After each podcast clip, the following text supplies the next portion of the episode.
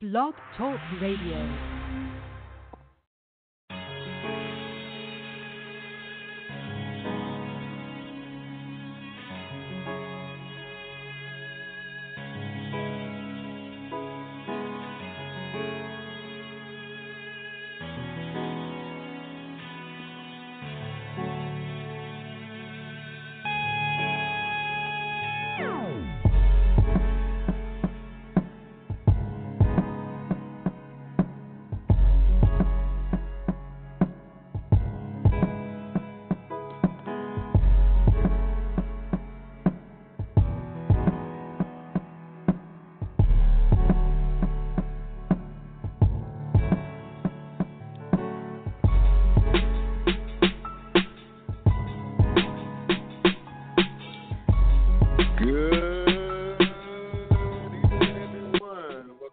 Podcast. Hope you all well and good. Uh, hope you all had a happy, happy New Year. Hope no one got too plastered after um, New Year's parties, and hopefully everyone got safe, got, got home safe out after not a partying, drinking, or whatnot. Hopefully no one drank and drive, drank, drank and drove, if you will. So, um, you know, hopefully everything worked out well for you all. Hope you all made it back to work safely in peace. I was sleepy as hell this morning. I wasn't prepared to go back to work uh, for my day job. But anyway, welcome to tonight's podcast. My name is Scott Brooks. I'm the creator of sports ball called The Klown Times. That's the clown spelled with K, by the way. We have found me on the web at www.theklowntimes.net. And you find me on Facebook as well, my fan page. So what your your your your, your smartphone, your laptop, desktop, playing hooky at work or wherever you are just go to the search little search window. I think the search blank at the upper right hand page. The type in the Klown Times again. It's Clown spelled with K. You'll find me there as well.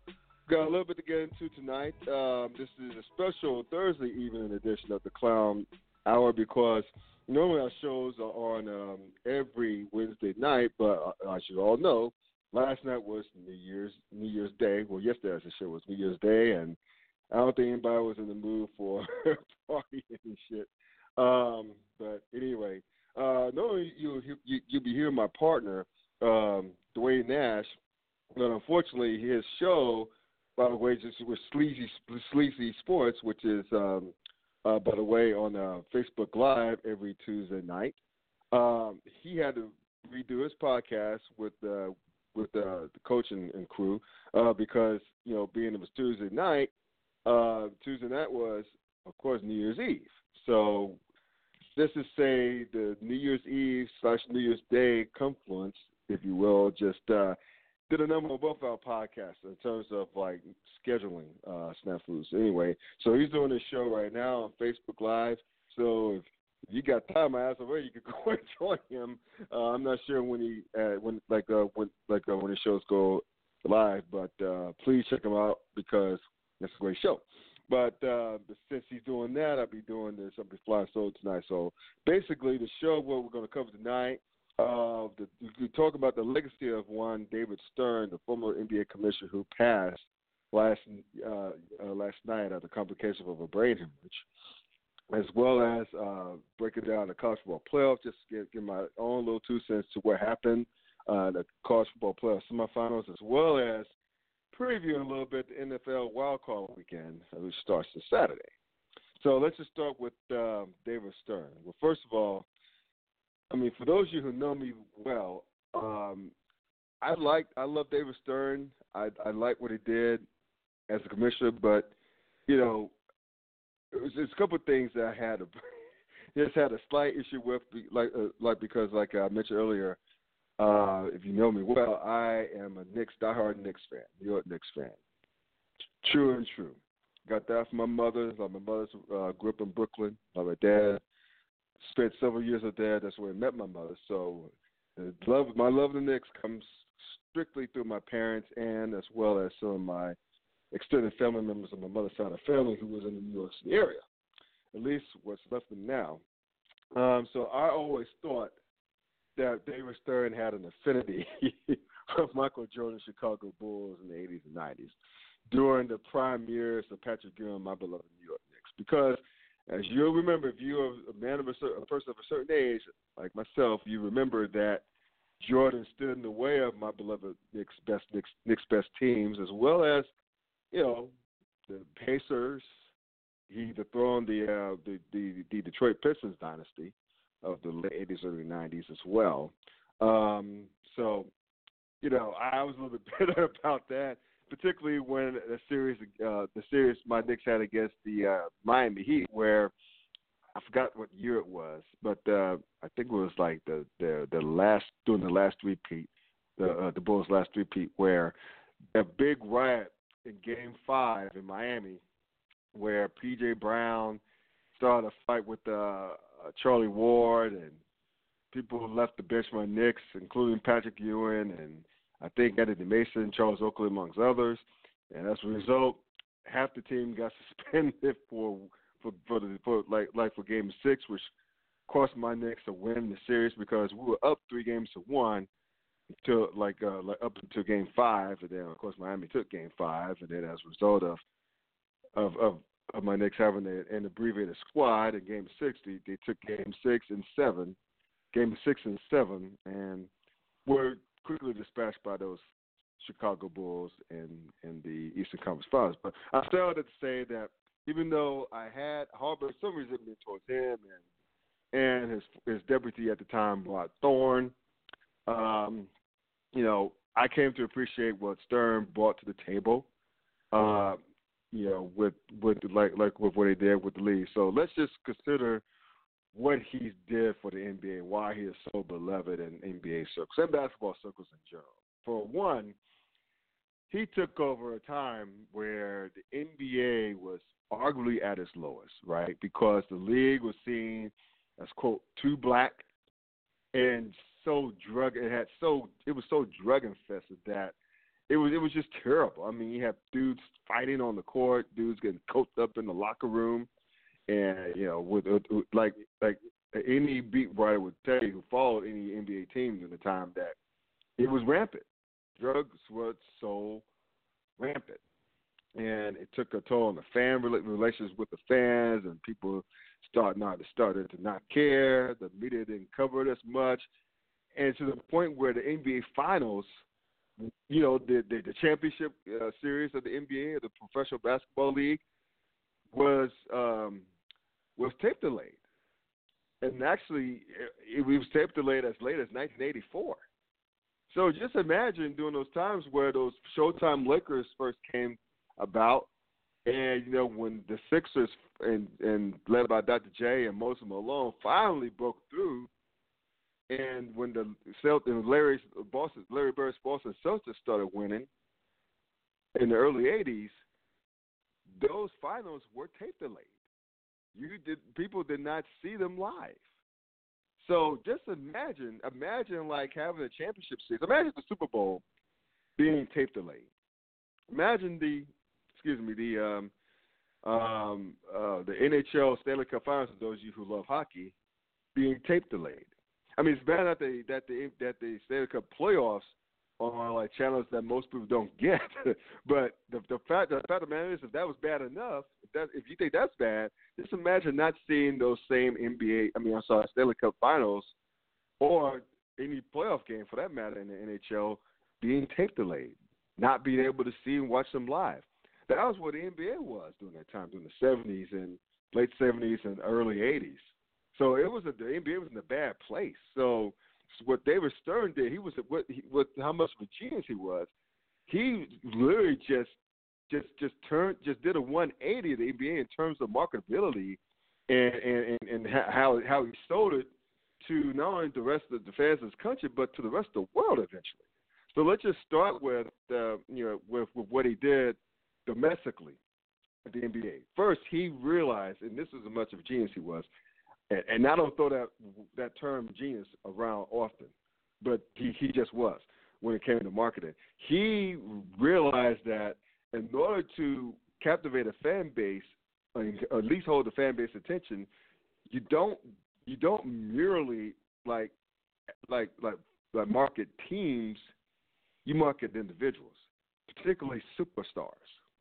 So during the time where Magic and Bird, Magic Johnson, and Larry Bird came to the league, right, right after they squared off against each other in the uh, NCAA uh, championship game, which is still, believe it or not, from 1979, which is still, believe it or not, is the most watched championship game ever.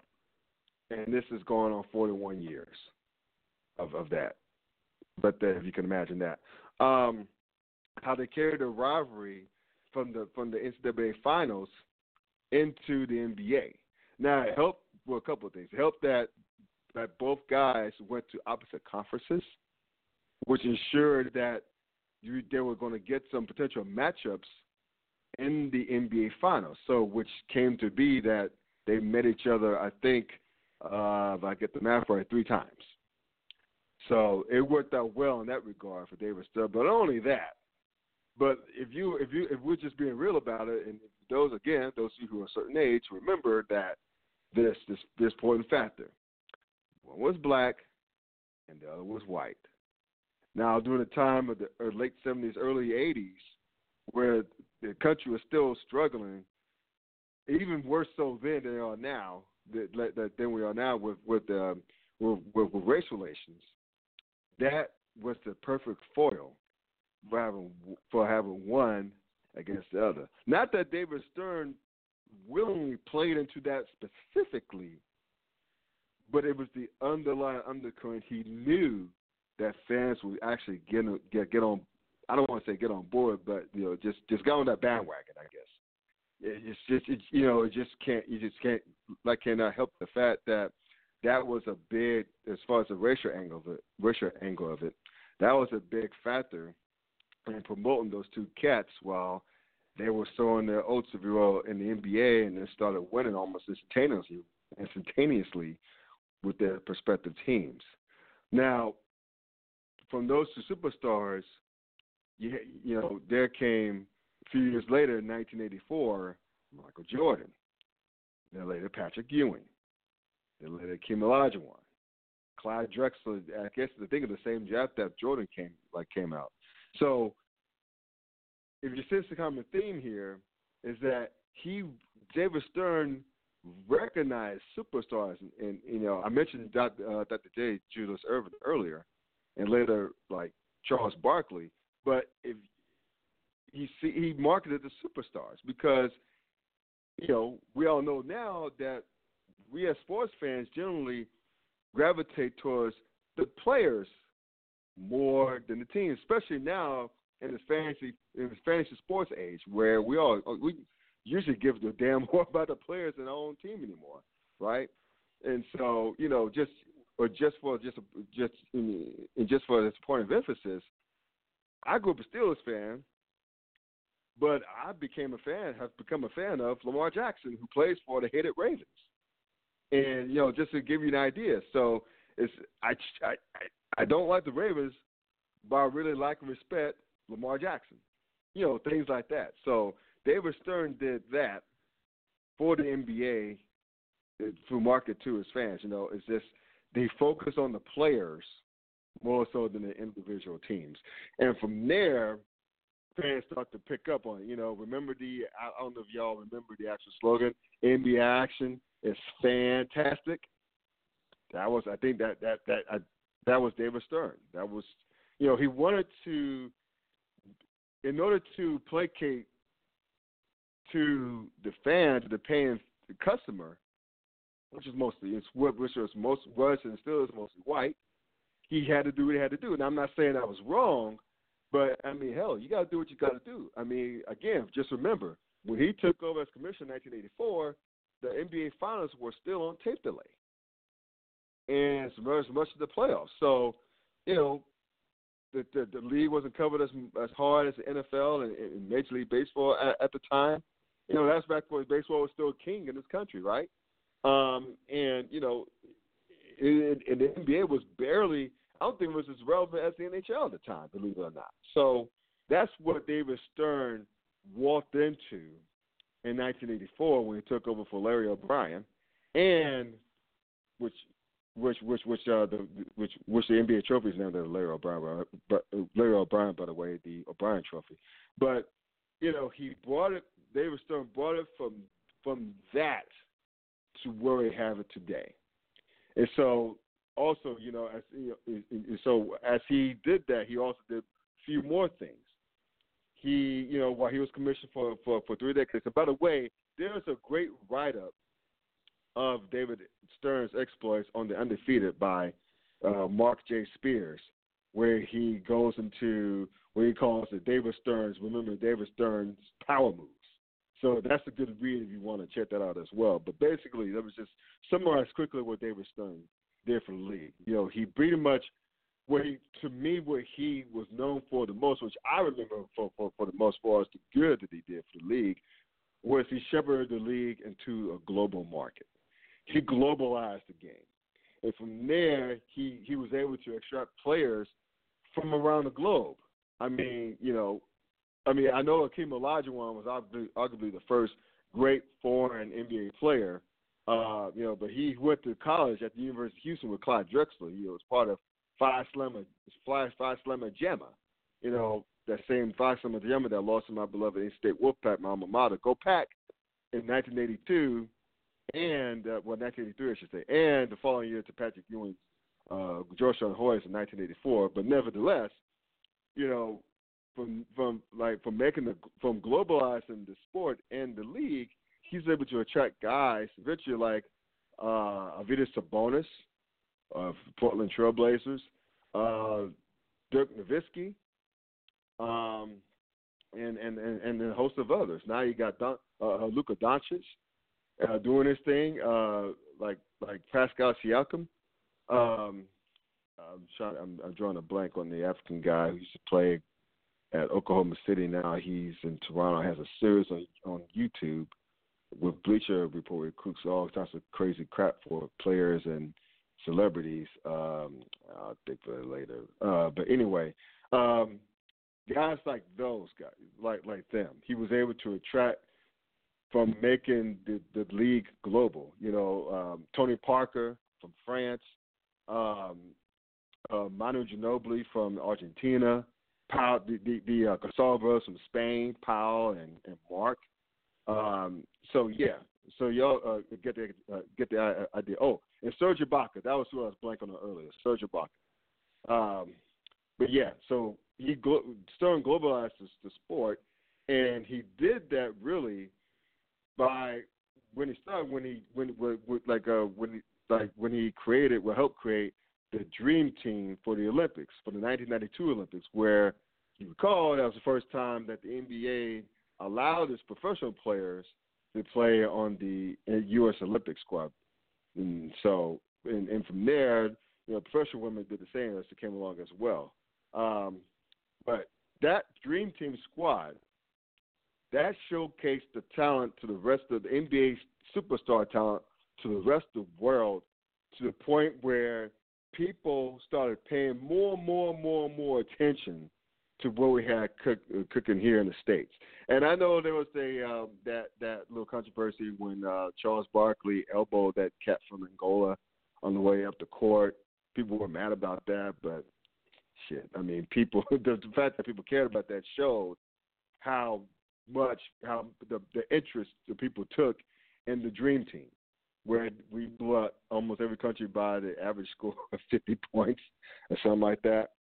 And not only the globalization of the league that Stern was is responsible for, it, the, the league itself grew under him. Seven teams joined the league, and even though six of those seven teams, some of those teams relocated, uh, you know, Vancouver to Memphis, Charlotte to New Orleans, uh, then another Charlotte's expansion team, and, and stuff like that. Um, the fact that the NBA was allowed to grow like that, I mean, it, it widened the pie. It didn't even shrink the pie amongst teams. I mean, you added new markets, new new fans, and I remember the day when I was in high school when the Hornets came to the NBA in 1987. You know, I was a freshman in high school, and people wondered would the NBA thrive in the college basketball centric state and not only it thrived, it just flourished. I mean, remember that the, the Charlotte Hornets had a consecutive sellout streak for almost a decade, for almost for over a, a, a decade. You know, to the point where former owner George Shinn got brain dead and wanted to extort the city uh, funds for a new stadium for a new arena and ended up packing his bags to New Orleans, which shouldn't have ever happened. But he's out the league now, and I think he's deceased. So God, you know, God rest his soul. But still, uh, the fact that Charlotte, the, the Timberwolves, the Miami Heat, the Orlando Magic, the Toronto Raptors, you know, and, and the Vancouver and, and the aforementioned Grizzlies that foray into Canada, you know, that that was under Stern's watch. He, I mean, the the league was so popular that he was able to su- successfully expand to different markets. And now, you know, that same Toronto team is like the defending NBA champion. You know, we the North, right? You know, the the first Canadian team to do it, and you know, the fact that a non-American franchise is the defending champs of the NBA is just, is still pretty hilarious to me. Um, in addition to all that, you know, Stern helped create it, which I think was pretty one of the coolest things he's done. You know, he created the WNBA in 1997 the NBA Development League, which is now known as the G League, and you know, which you know pretty much helped create opportunities for for for kids, for young men who, if they didn't get drafted to the NBA, that allowed them to start their careers here in the states, so that a lot of those same people would not have to travel overseas and be in different cultures or whatnot, you know, to make their their their best their professional basketball career dreams come true. They could do it here. And from there, you know, it's a feeder system now between the G League and, the, and, the, and all the franchises in the NBA. That comes from David Stern. So, you know, the, the same type of pipeline feeder system we have between the minor and like in baseball between the, the farm systems like the minor leagues and the major leagues. It's in the it's with the NBA and the G League. It's totally totally ingenious. Um, so those things alone he, I mean, Stern was really, really big for, and one of the things that he should be remembered for. Now, there's some things that people were not too keen on what David Stern did, such as uh, the reaction to the Malice in the Palace, um, like where uh, he suspended the guy known as Ron Artest, Metta World Peace. I think he's back to being called Ron Artest now, but either him, Stephen Jackson, and uh, uh, Jermaine O'Neal for their actions when their Indiana Pacers, while they were in Detroit, they got involved in a, in a riot with some of the fans who, one of whom was dumb enough to throw a cup of water, a cup of beer on Ron Artest, so he was lying lying on the score and just minding his business. And you know, I understand that players have to protect themselves and have each other's backs, but you know, I didn't have a problem with David Stern actually making an example out of those three guys to send a message that he don't fight the the the, the paying customer. And you know that there was also the controversial dress code. You know, some people thought it was racist. Some people thought that you know that they picked on that he picked on he being Stern picked on the younger stars, i.e. Allen Iverson, um, who you know who who was the poster child, who's made the poster child of of of of, of, of what to of how not to dress as an NBA player off off the court when you on game days. Same with guys like Stephon Marbury and a lot of the like Kobe Bryant. A lot of those guys back then who came to the league at a time where you know there weren't really any dress codes. But you know, I'm I'm glad that they did. I mean, I'm talking uh, as a young guy now, uh, as an old guy now, rather as a 46 year old guy. I mean, you have to dress for it. It is a professional sport. I mean, even though they're professional athletes, it's still a profession, a high paying profession. You have to look the part. I'm sorry, you just have to look the part. When you know what to say, you look good, you feel good, and play good. So I I, I don't fault Stern for doing what he did there. My main beef really with David Stern, and I touched on it earlier with George Shinn, was with the Hornets. Now there was a time where the Hornets was doing so poorly in New Orleans that the league decided to own the team themselves to run it for like a, maybe a couple of seasons before they found a buyer in the form of George Benson, which eventually led to him changing the name to the Pelicans and giving the Hornets name back to Charlotte so they can get rid of that stupid ass Bobcats name. But nevertheless, one of the things that you know Stern did as as owner of the New Orleans Hornets, then owner of the New Orleans Hornets, he vetoed a trade where it would have sent Chris Paul to the LA Lakers for some change, essentially. I don't know. I don't remember the tomato cans being received that the that the Hornets were to receive in return. but Stern vetoed that trade and ended up sending allowing Chris Paul to go to the Clippers instead, which pretty much changed the fortunes of both those franchises. You know, that was a time where Kobe was still his prime, excuse me, with the Lakers.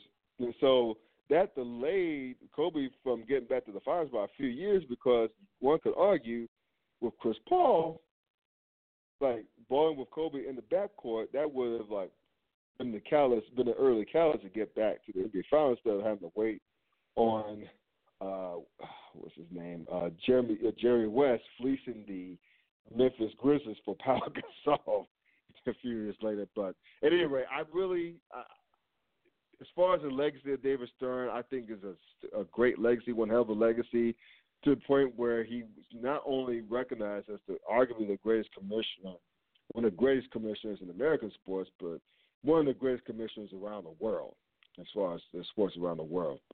Um, so rest in peace to David Stern. Um, you know, you know his his exploits and what he did for the NBA will certainly not be forgotten.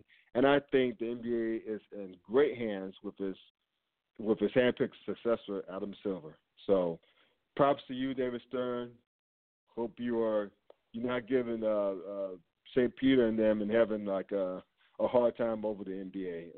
Maybe St. Peter's a Knicks fan. Well, then again, I don't think St. Peter wants to be uh, miserable. So, moving right along. Um, the college football playoff. Um, both both games in the college football playoff, both semifinal games played out to how I thought it would play out. I thought that LSU would beat the dog piss out of Oklahoma, and they did. I didn't think they'll do the tune of 63 to 28, but an ass whooping is an ass whooping, and that's what that was. Um, because we all knew that after the top three teams, you know, LSU, Ohio State, and Clemson, there was a huge drop off between number three and not only well, no, uh, like uh, number four, but pretty much four, five, and six.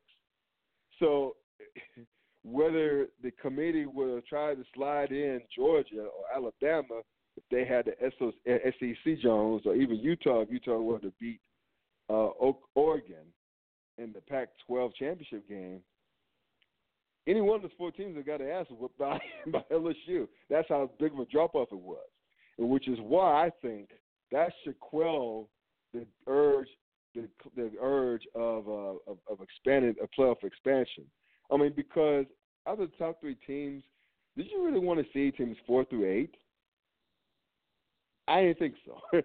I, I, I, I, I, I, don't think anyone would want to see those top three teams go against the rest of the field, the rest of the, the, the other five teams, because it would have been ugly. I mean, I guess I don't have the rankings in front of me, the final rankings in front of me. I guess I can pull it up, but I mean, would anybody want to see? Um, trying to trying to find the rankings here. Um, you know, like uh, LSU go against, I guess who the eighth team was. I think was the eighth team Oregon or Wisconsin. Do anyone really want to see that? Do anyone want to see like Ohio State and Clemson go up against uh, the, the, the second, the seventh, and the sixth seeds respectively? And you know that, those were an ass whoopings. Because again, out of the top three teams, there's a huge drop off between three and four. Now, the only game of interest probably would have been like Oklahoma and Alabama at four and five. Um, no, I'm sorry, uh, uh, Oklahoma and was it Georgia or was Alabama? Uh, maybe Utah. Um, Oklahoma and Utah, I think.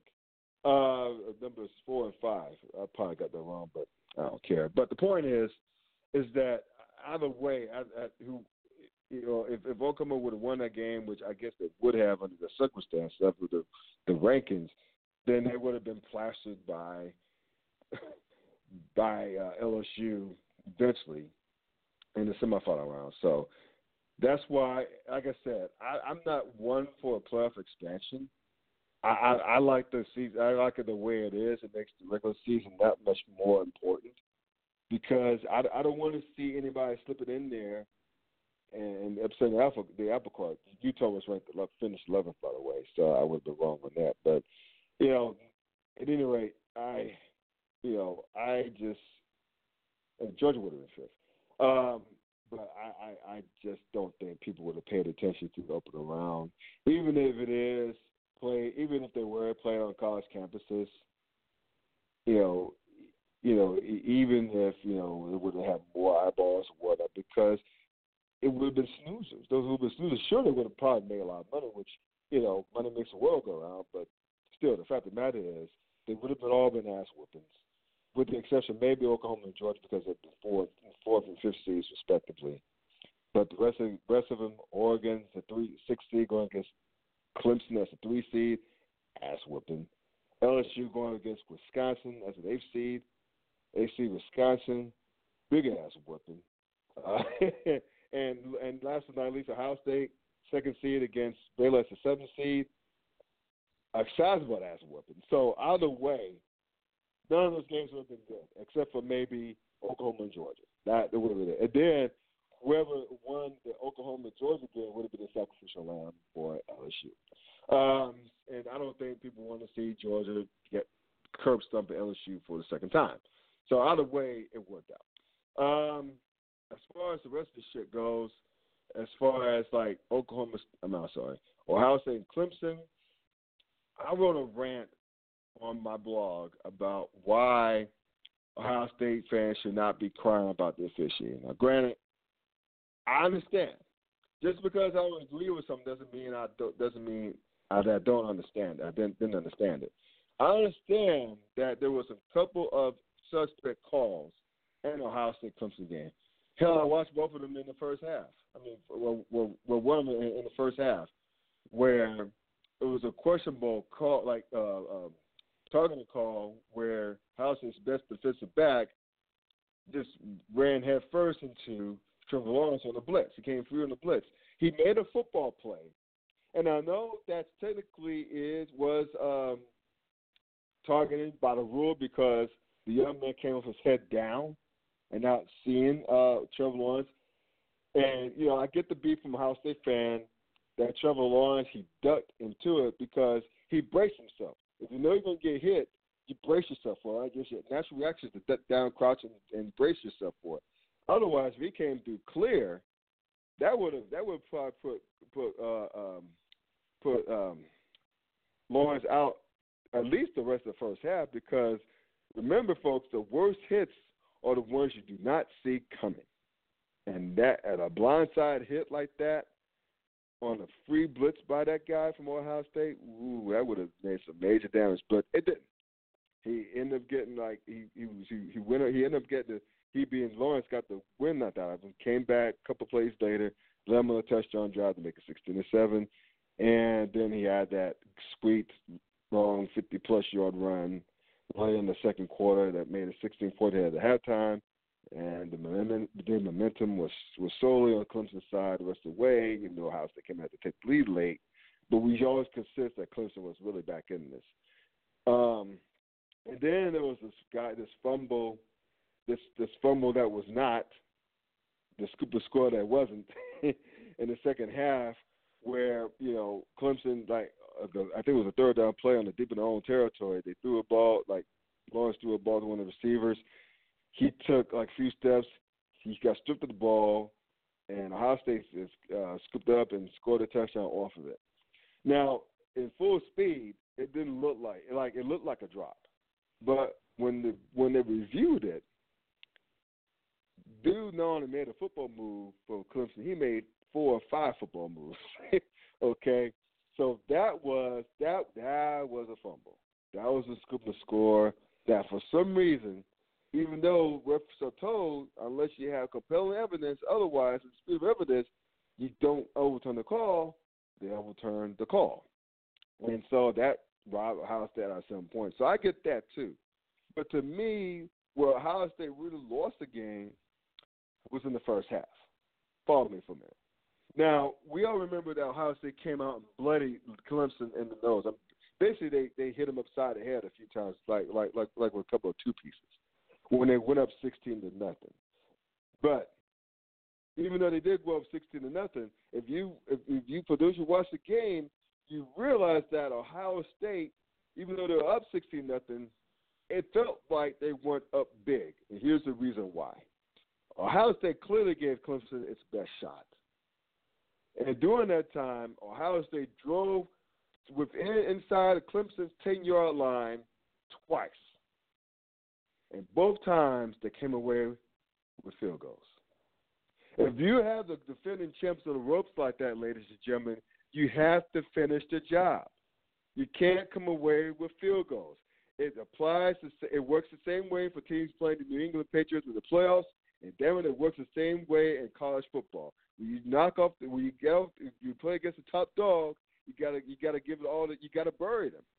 You gotta bury him. You can't let him off the hook. You can't let him off the mat like that. Ohio State had a chance to go up to to score two touchdowns to go along with. J.K. Dobbins' uh, six, uh, 70 yard plus run. I think it was 60 yards plus yard uh, run.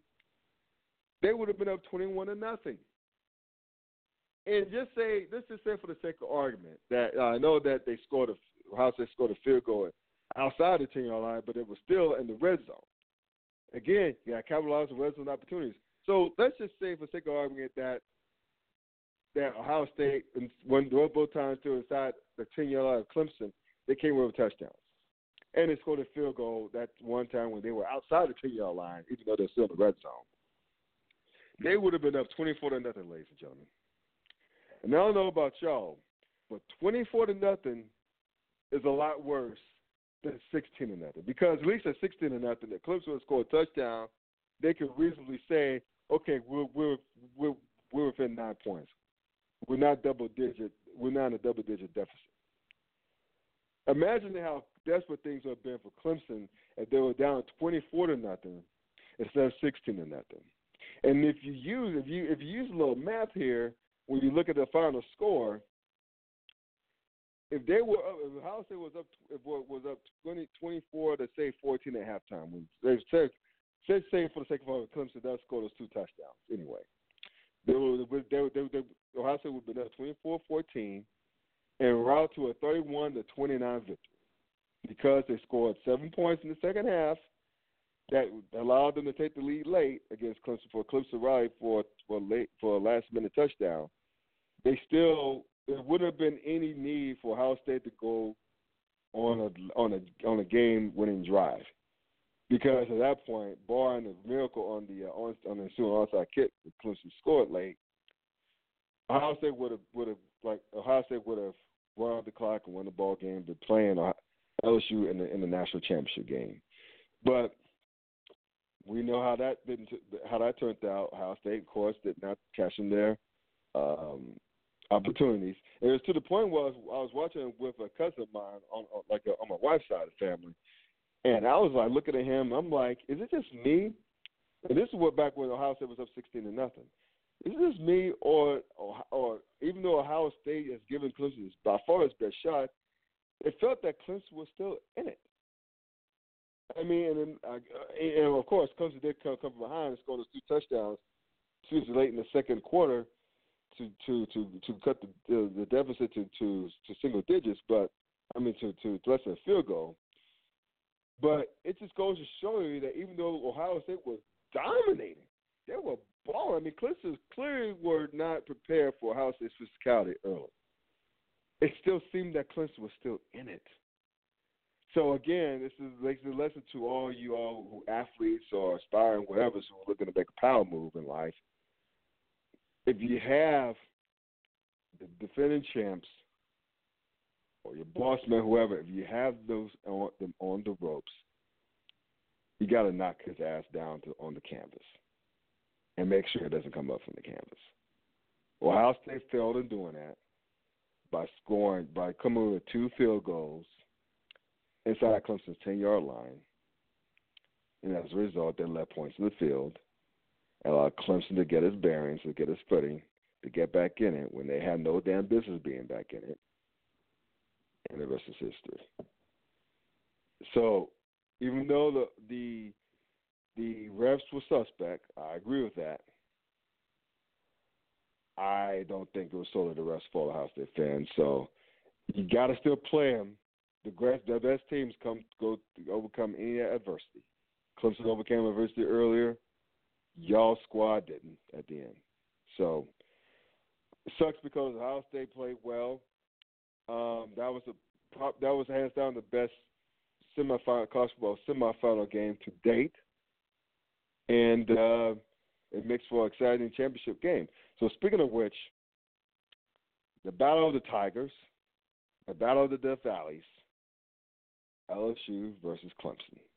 Now I said two weeks ago on the podcast with, with my partner Dwayne Nash that I felt whoever won the Ohio State Clemson game will win the national championship because for two reasons. A, they both have dynamic offenses, but they have very physical defenses. Clemson is tops in the in the, in the nation in, the, in points allowed, and while LSU leads the nation in points scored, their defense ain't all that great. And LSU will have not would not would not have have not seen the likes of a dominant defense like they will face in Clemson. And you know, Clemson's offense would be relieved that LSU's defense is nowhere near as physical and dominant as Ohio State's defense was. You know, no pass rusher coming off the edge. It's probably going to be a second or third player picked in the draft. Um, you know, the Ohio State's back back back like back four. The secondary was great. Was very physical. They were determined not to let Trev, uh, um, you know, um, you know T Tee Higgins and company run around the secondary on them. It was only when that kid was was thrown out, which I thought was stupid, by the way, for that uh, controversial uh, targeting penalty on on like like uh, on um, Trevor Lawrence when the offense started to open up for Clemson in terms of this passing game. So Clemson will not have to face that with LSU. So as a result, and given the fact that Clemson is still the defending champs, I got Clemson winning. Because again, I don't. Clemson, Clemson is champ. It's a champ, and you know, uh, I don't think LSU can match up with Clemson's physicality. Um, and you know, I, I know people say, "Well, what about Auburn and Alabama?" Yeah, but you know Auburn can't really couldn't really score consistently, and Alabama's defense is very suspect this year, so you can't really count them.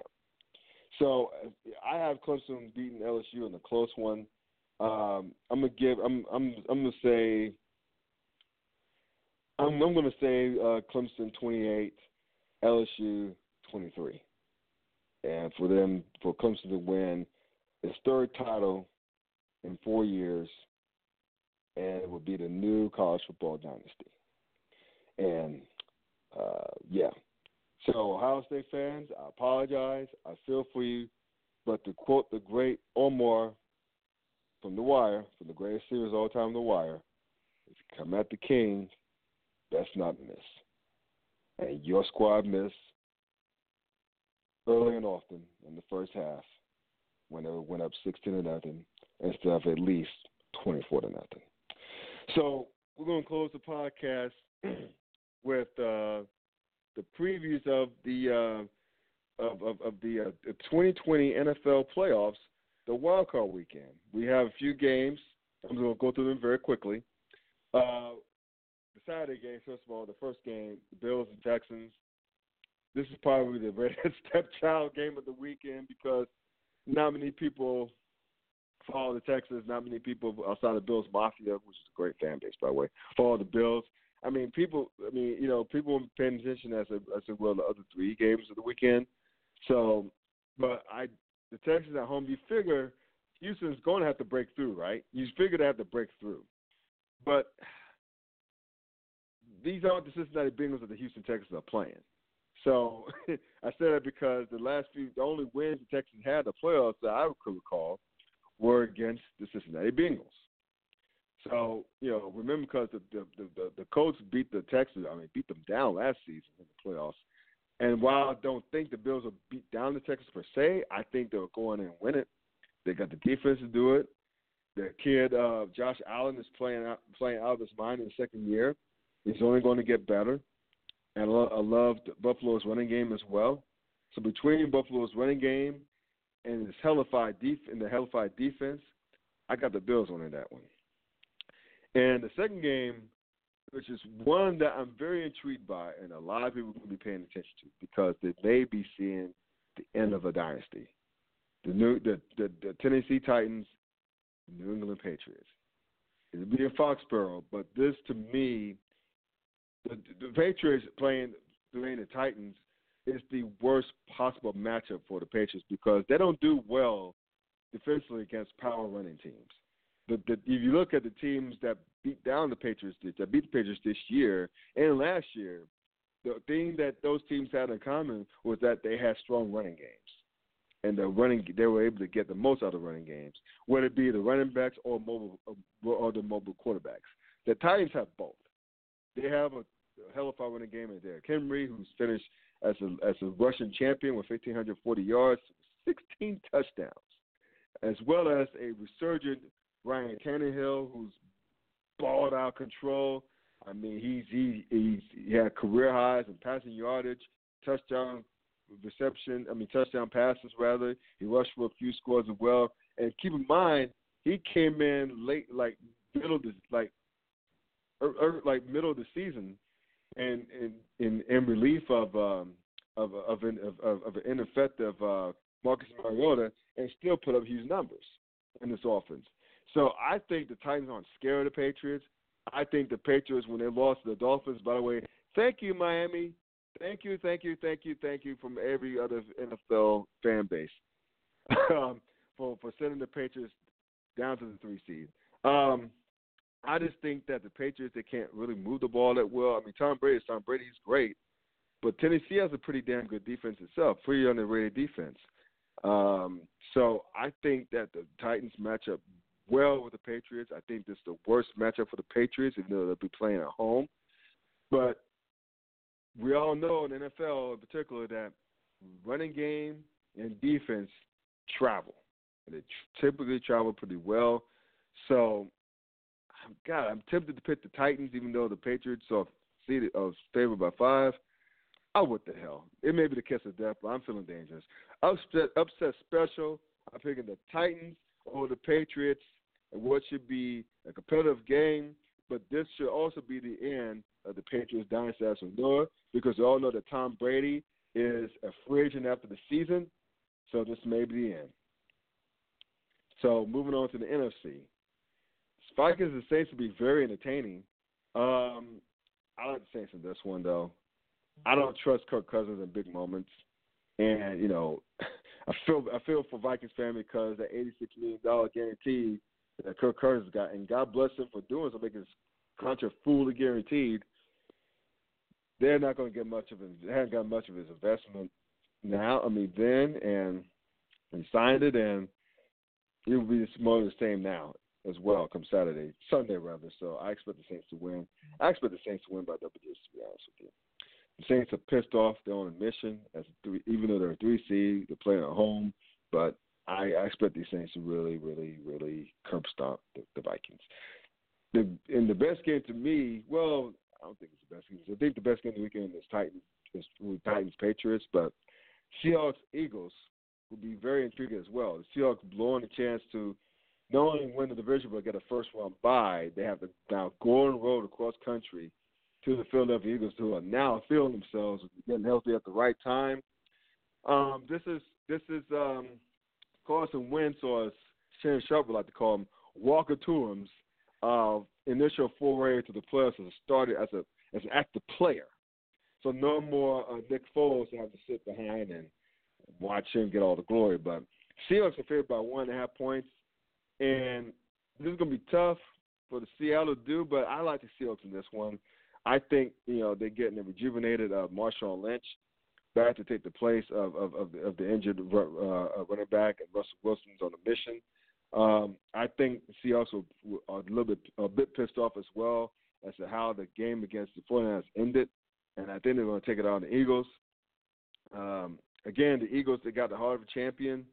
They they I'm, I'm happy that they're in this thing instead of Dallas. So between Dallas not making the playoffs and, and the Patriots getting knocked down to a three seed, to make the road tougher uh, in, in the playoffs. It didn't matter that my Steelers lost and got eliminated from the playoffs anyway. That made my those two things alone. No Cowboys in the playoffs. Patriots in a bad matchup as a three seed. Those two things alone made my weekend.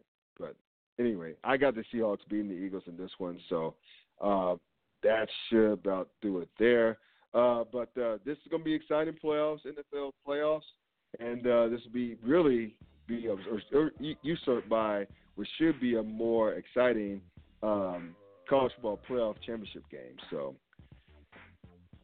that'll be it. So hope you y'all enjoy the weekend. Hope you all enjoy the playoffs. Hope you you you you all enjoy um, the uh, the national championship game, which I think will be sometime next weekend, late next week. Uh, but no, two two months from now. But uh, anyway, hope you all enjoyed it anyway. Hope you enjoyed the NFL playoffs. Thank y'all for tuning in. This is Scott Perks signing off on the, on the Thursday night. Hope you all stay good, stay cool, take care. Happy New Year again. Until next time, 06. Peace.